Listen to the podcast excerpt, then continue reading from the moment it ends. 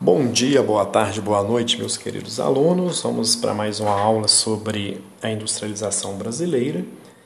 Essa aula falaremos basicamente do período Vargas, período Vargas que vai de mil novecentos e trinta até mil novecentos e cinquenta e quatro, mas este período aí longo, né, de é, vinte e quatro anos, nem todo o período foi Vargas, né? Entre é, esse período todo teve um período aí do governo Dutra.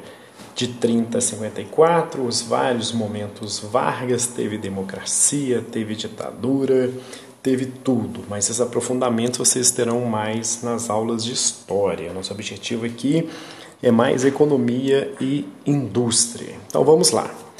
Vargas chega ao poder em trinta e na sequência, como vocês podem ver no próximo slide aí, É, aí já na década de trinta, a indústria começa a crescer mais rapidamente do que o setor agrícola.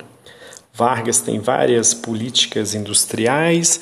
Uh, vamos entender que uma política industrial é tudo aquilo que o Estado... São todas aquelas ações que o Estado faz em prol do setor industrial. Então, por exemplo, ele vai criar facilidades para importar máquinas. Isso é uma política industrial.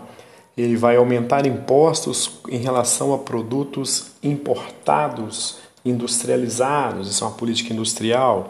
Ele vai criar um câmbio favorável para importadores de máquina e assim por diante. Ele vai conceder subsídios, empréstimos, enfim, todas, todos esses exemplos são de, eh, constituem aquilo que o Estado faz, que é chamado de uma política industrial, ok?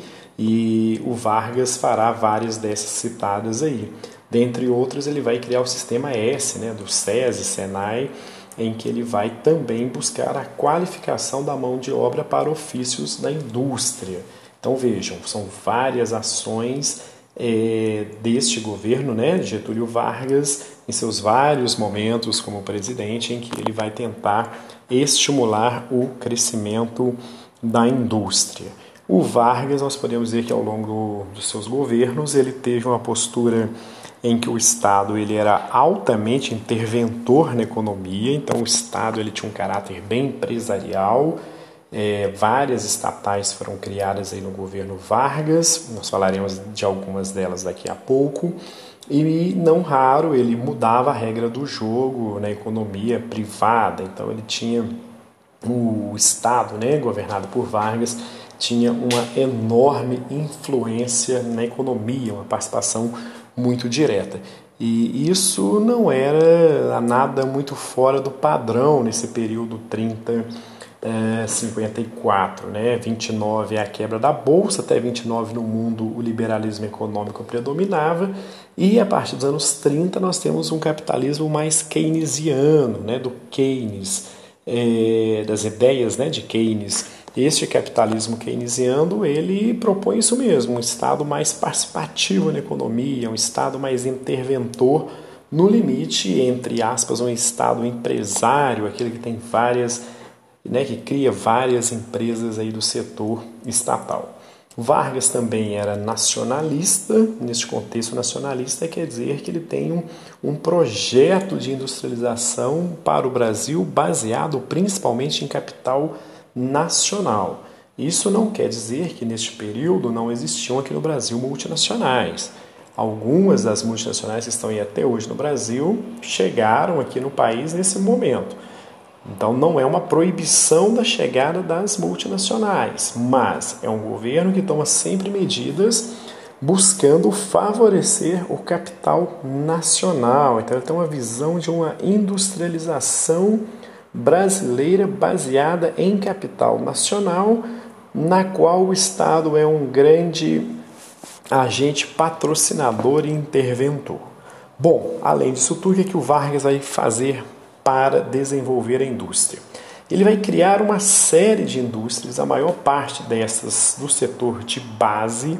Uma indústria de base, nós estamos pensando aqui em petroquímica, em siderurgia, em metalurgia.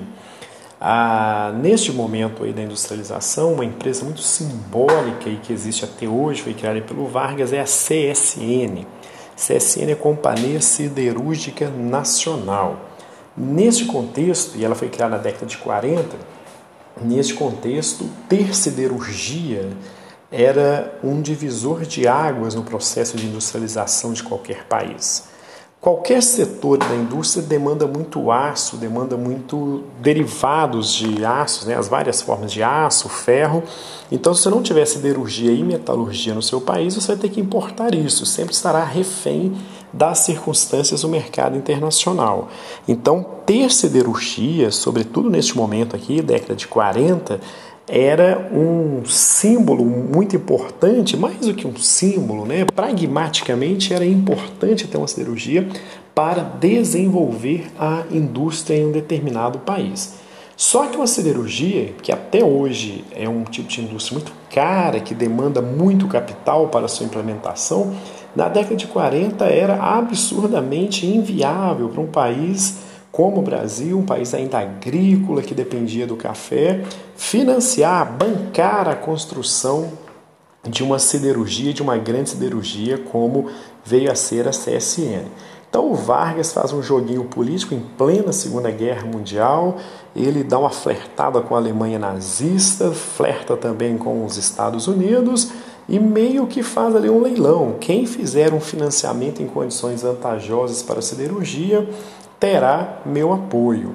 E os americanos entenderam a importância do Brasil ali na América Latina para evitar, né, a expansão do nazismo para a América, os Estados Unidos aceitam fazer este financiamento é, para a construção da C S N. Então, C S N fica na cidade de Volta Redonda, no Rio de Janeiro. Hoje é uma empresa privada, ela foi privatizada nos anos noventa, mas ela nasce como estatal. Década de quarenta, siderurgia, produção de aço, uma empresa criada pelo Vargas, financiada pelo capital americano que tinha interesse incondicional do apoio brasileiro é, durante a Segunda Guerra Mundial. E, além da C S N, vocês vão ver nos próximos slides, o Vargas criou mais uma série de empresas, todas elas tidas ali como estratégicas para um projeto de industrialização mais pesada do país. Nós temos aí, por exemplo, é, além da, da C S N, né, nós temos a F N M, que é Fábrica Nacional de Motores. Então, você pensar aí que para, num contexto de guerra, né, ter motores seria muito importante, caminhões, tanques, e caso não fosse necessário para uma guerra, sem dúvida alguma, a Fábrica Nacional de Motores é um estímulo para a industrialização no setor automobilístico, né? Bom, mas se eu, se eu quero ter muitas indústrias no meu país, uma coisa básica a se ter é energia elétrica. E aí nós temos a CHESF, né, que são as centrais elétricas do São Francisco, São Francisco Rio. Então, a construção de usinas hidrelétricas ao longo do Rio São Francisco, porque não existe industrialização sem energia. Então, era necessário ampliar a oferta de energia no país também. É, nós temos aí a Vale, né, Companhia Vale do Rio Doce, a, depois que ela foi privatizada também nos anos noventa, que ela passou a ser chamada apenas de Vale, mas a sua criação na década de quarenta até sua privatização em noventa e sete, ela era C V R D, Companhia Vale do Rio Doce. Então, uma empresa também criada no período Vargas. E, por último, e talvez a mais famosa delas, a Petrobras, também criada por Vargas, aí já nos anos cinquenta. Então, observem aí as empresas que estão sendo criadas durante o período Vargas e observem como elas são É, estratégicas para a industrialização de um país. Então, olha, a C S N garante aço, né? Aço para uma indústria fundamental. É, uma Fábrica Nacional de Motores, um estímulo para a indústria automobilística e mesmo bélica. A, a CHESF, geração de energia elétrica, não existe... É impossível ter uma industrialização sem energia. Uma empresa de extrativismo, Companhia Vale do Rio Doce, né? Então, para ter aço, preciso que uma outra empresa extraia o minério. Então, uma empresa estratégica. E também aí depois a Petrobras, uma empresa para a, em busca, né, naquele momento ali da, de uma maior soberania, de uma maior autossuficiência na produção de petróleo. A autossuficiência só veio ocorrer nos anos dois mil, né? Então demorou muito tempo para a Petrobras chegar a produzir o volume de petróleo, petróleo consumido no país, mas aí o pontapé inicial é dado aí nos anos cinquenta. Então, observem que interessante, né? Um Estado intervencionista de caráter nacionalista, bancando a construção de várias indústrias, todas elas muito estratégicas, no sentido de criar uma base de sustentação para a indústria. Onde está o capital privado nessa história? O capital privado aqui no período Vargas permanece mais ou menos onde ele sempre esteve, ou seja, principalmente lá na indústria de bens de consumo imediato. imediatos, né? É, então, nesse momento, nós temos aqui dois pilares industriais. Um, o Estado bancando a indústria de base, o outro, a iniciativa privada, o capital nacional, atuando principalmente no setor de bens de consumo imediatos, ok? É, bom, relações de trabalho nesse período Vargas. As relações de trabalho no período Vargas são bastante contraditórias. Vamos pensar o seguinte: o Vargas entrou aí para o imaginário nacional como o pai dos pobres. Vocês vão entender por que daqui a pouco. Os seus críticos maliciosamente completaram a frase dizendo que ele era o pai dos pobres e a mãe dos ricos. Normalmente, mãe é mais generosa com o filho do que o pai, né? Então, quer dizer, o que, é que essa frase maldosa está dizendo? Que ele pode sim ter sido legal, bacana e importante para os trabalhadores, é a figura de um pai, mas ele foi ainda mais generoso, ele foi uma mãe para o capital, para o empresariado. Vamos entender essa frase aí. É o seguinte, melhor, antes de falarmos de Vargas, considere o seguinte: no sistema de produção capitalista existe um, um conflito, um choque de interesses inevitável entre capital e trabalho. É, o que é capital? Capital é a indústria, no caso aqui, a empresa, né? São os empresários, o patrão, num português mais coloquial. Então, capital, o meio de produção, ok? Daí o capitalista, né? Aquele que detém os meios de produção.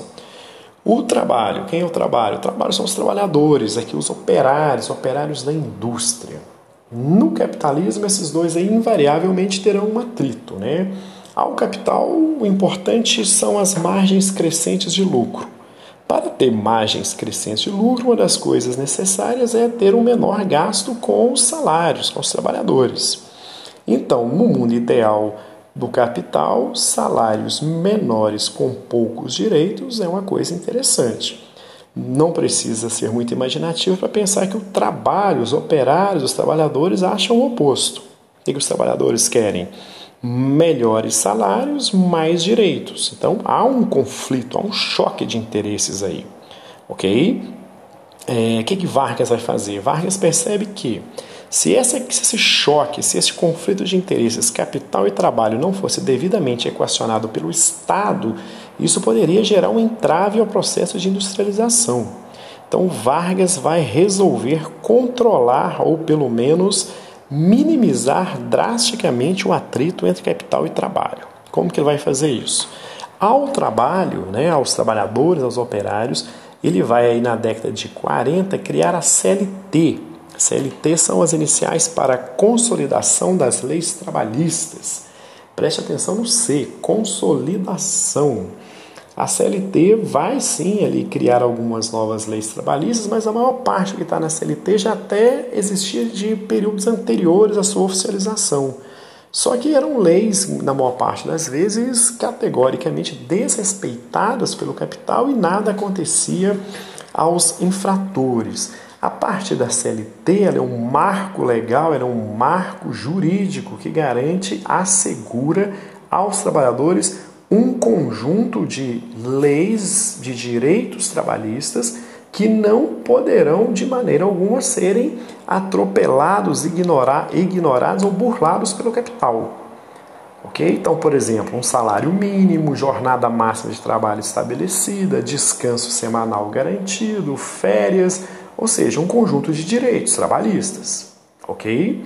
O Vargas, ao criar a C L T e usar rádio para criar uma propaganda muito favorável, muitas das vezes durante ditaduras, né? Então não tinha muito espaço para a oposição é, explorar as contradições de um documento como a C L T, E o Vargas, muito bom de publicidade, de rádio, grandes eventos no dia primeiro de maio no Estádio do Vasco, São Januário, onde ele fazia ali grandes eventos para os trabalhadores. Ele ocupa o imaginário dos operários nesse contexto como o pai dos pobres, ou seja, aquele governante que garantiu um conjunto de direitos aos trabalhadores, os protegendo é, de arbitrariedades que até então eram muito comuns de serem praticadas pelo capital. Aí alguém pode perguntar o seguinte: pô, o capital aceitou isso tranquilamente, o, o meio empresarial não vai pressionar o governo, né? Porque essa C L T está parecendo um tanto quanto generosa demais para os trabalhadores. Bom, o Vargas vai então ofertar algo ao capital que é muito forte, que é o seguinte: bom, além, né, do que já vinha sendo do que ele vinha fazendo nas políticas industriais, onde o capital já tinha lá muitos benefícios, né? É, subsídios, controles de câmbio, enfim, então já já já estava sendo bem generoso. Só que aqui na relação capital-trabalho, o Vargas vai oferecer algo primordial ao capital, que é o seguinte: vai oferecer previsibilidade, vai oferecer garantia de trabalhadores domesticados, de trabalhadores que não iriam pleitear nada além do que estava já sendo dado pelo Estado. Como que o Vargas vai fazer isso? Ele vai criar, e eles estão falando de períodos ditatoriais aí do Vargas, ele vai criar aquilo que ficou chamado como um sindicalismo pelego. Um sindicalismo pelego. Pelego é uma espécie de manta que vai no lombo dos animais, tipo o cavalo, e o pelego ele reduz o atrito entre a, o pelo do cavalo e o, o cavaleiro, quem monta nesse cavalo, ok? Então o pelego ele é aquele que reduz o atrito. Então o sindicato pelego é aquele que reduz o atrito entre capital e trabalho. Daí nós temos esse slide aí, né, ironizando, vamos brincar de sindicalismo. É, então veja o seguinte: o Vargas vai controlar o sindicato dos trabalhadores. Controlar para quê? Para que esse sindicato... Os, né, na verdade, os sindicatos dos trabalhadores aceitassem sempre aquilo que o Estado propunha, colocava como um reajuste salarial anual ou a garantia ou a retirada de um direito. Então vejam, a partir do momento que o Estado controla os líderes sindicais, ele vai controlar todo o movimento dos trabalhadores. Vamos pensar aqui um caso hipotético, mas para que a gente possa entender um pouco melhor isso. Os valores são completamente hipotéticos, apenas para a gente ter uma ideia aproximada de como funcionava este controle. Vamos pensar aí que no ano é, de mil novecentos e quarenta e quatro, isso é totalmente hipotético, a inflação naquele ano foi de quinze por cento. Ok? quinze por cento. O salário mínimo, que já passava a ser um direito, vamos imaginar que o Estado vai propor um reajuste a este salário mínimo, vai propor um reajuste de dezesseis por cento. Ok? O crescimento da indústria neste mesmo período foi de trinta por cento. Tudo bem? Então vamos lá. Qual seria o discurso oficial do Vargas nesse nosso caso hipotético? Ele ia vender bem a sua imagem de pai dos pobres, dizendo que em um ano no qual a inflação foi de quinze, ele está concedendo um reajuste de salário mínimo de dezesseis, ou seja, está não apenas cobriu a inflação, como deu um ponto percentual de ganho real aos trabalhadores. Olha aí, interessante, né? Só que aí pode ter aquele operário mais crítico e falar assim: mas calma aí, olha, é, esses números não estão legais. Por quê? Se a inflação foi de quinze, nós ganhamos dezesseis, mas o crescimento da indústria foi de trinta, isso quer dizer que nós estamos pegando uma parte menor da riqueza que nós criamos. Afinal, se a indústria cresceu trinta por cento em um ano, nós, trabalhadores, deveríamos ter no mínimo trinta por cento de reajuste para que a mais-valia se mantivesse do tamanho que era. Percebem? Este trabalhador ou um conjunto de trabalhadores com esse discurso poderia inflamar uma greve. Vamos fazer uma greve. Caberia aos líderes sindicais devidamente indicados e controlados pelo Estado fazer o quê? Isolar esse trabalhador, este grupo de trabalhadores que tivessem essa narrativa, colocá-los, entre aspas, uma mordaça, ou no limite até denunciá-los como conspiradores, comunistas, enfim, algum adjetivo que lhes causassem problema ali no período Vargas. E ser chamado de comunista aí não seria nada bom nesse período Vargas. Tanto é que na maior parte do período Vargas aí os partidos que se intitulavam comunistas estavam proibidos. Então essa é a estratégia do Vargas. Ele vai controlar o sindicato dos trabalhadores. Ele, ele não permitirá que os trabalhadores andem casas adicionais no tabuleiro, além daquelas que o Estado uh, permita ou permitir, permitiu que eles andassem. Okay? Então, só para recapitular o nosso exemplo. Inflação de quinze, reajuste o salário mínimo de dezesseis. Parece uma ótima coisa, não deixa de ser, um por cento acima da inflação. Só que esses trabalhadores estão em um setor que cresceu trinta por cento. Então, o reajuste para que houvesse ali uma apropriação da, equivalente da riqueza gerada seria de trinta e não de dezesseis. Então, teríamos aí um conflito. Para evitar este conflito, era necessário controlar os sindicatos. Ok, galera? Espero que tenha ficado claro aí este momento da indústria brasileira. Ah, estava me esquecendo de uma coisa importante aqui. É, este período aí do Vargas, não esqueçam esse, esse termo que falarei aqui para vocês agora. Esse período aí ele fica conhecido como o período da substituição das importações. Ou seja, a, a concepção da, do projeto de industrialização é de que em alguns anos, em algum momento, a indústria brasileira fosse forte, grande o suficiente para que não fosse mais necessário importar produtos industrializados, ou pelo menos importaria poucos produtos industrializados. A maior parte da produção industrial deveria ser feita no próprio Brasil por um capital estatal ou nacional preferencialmente. Então não esqueçam este termo, voltaremos a falar dele em outros contextos, a substituição das importações. Anotem com carinho esse termo, isso aparece demais nas provas e começa aqui no período Vargas. Então é isso, galera. Um forte abraço e até a próxima.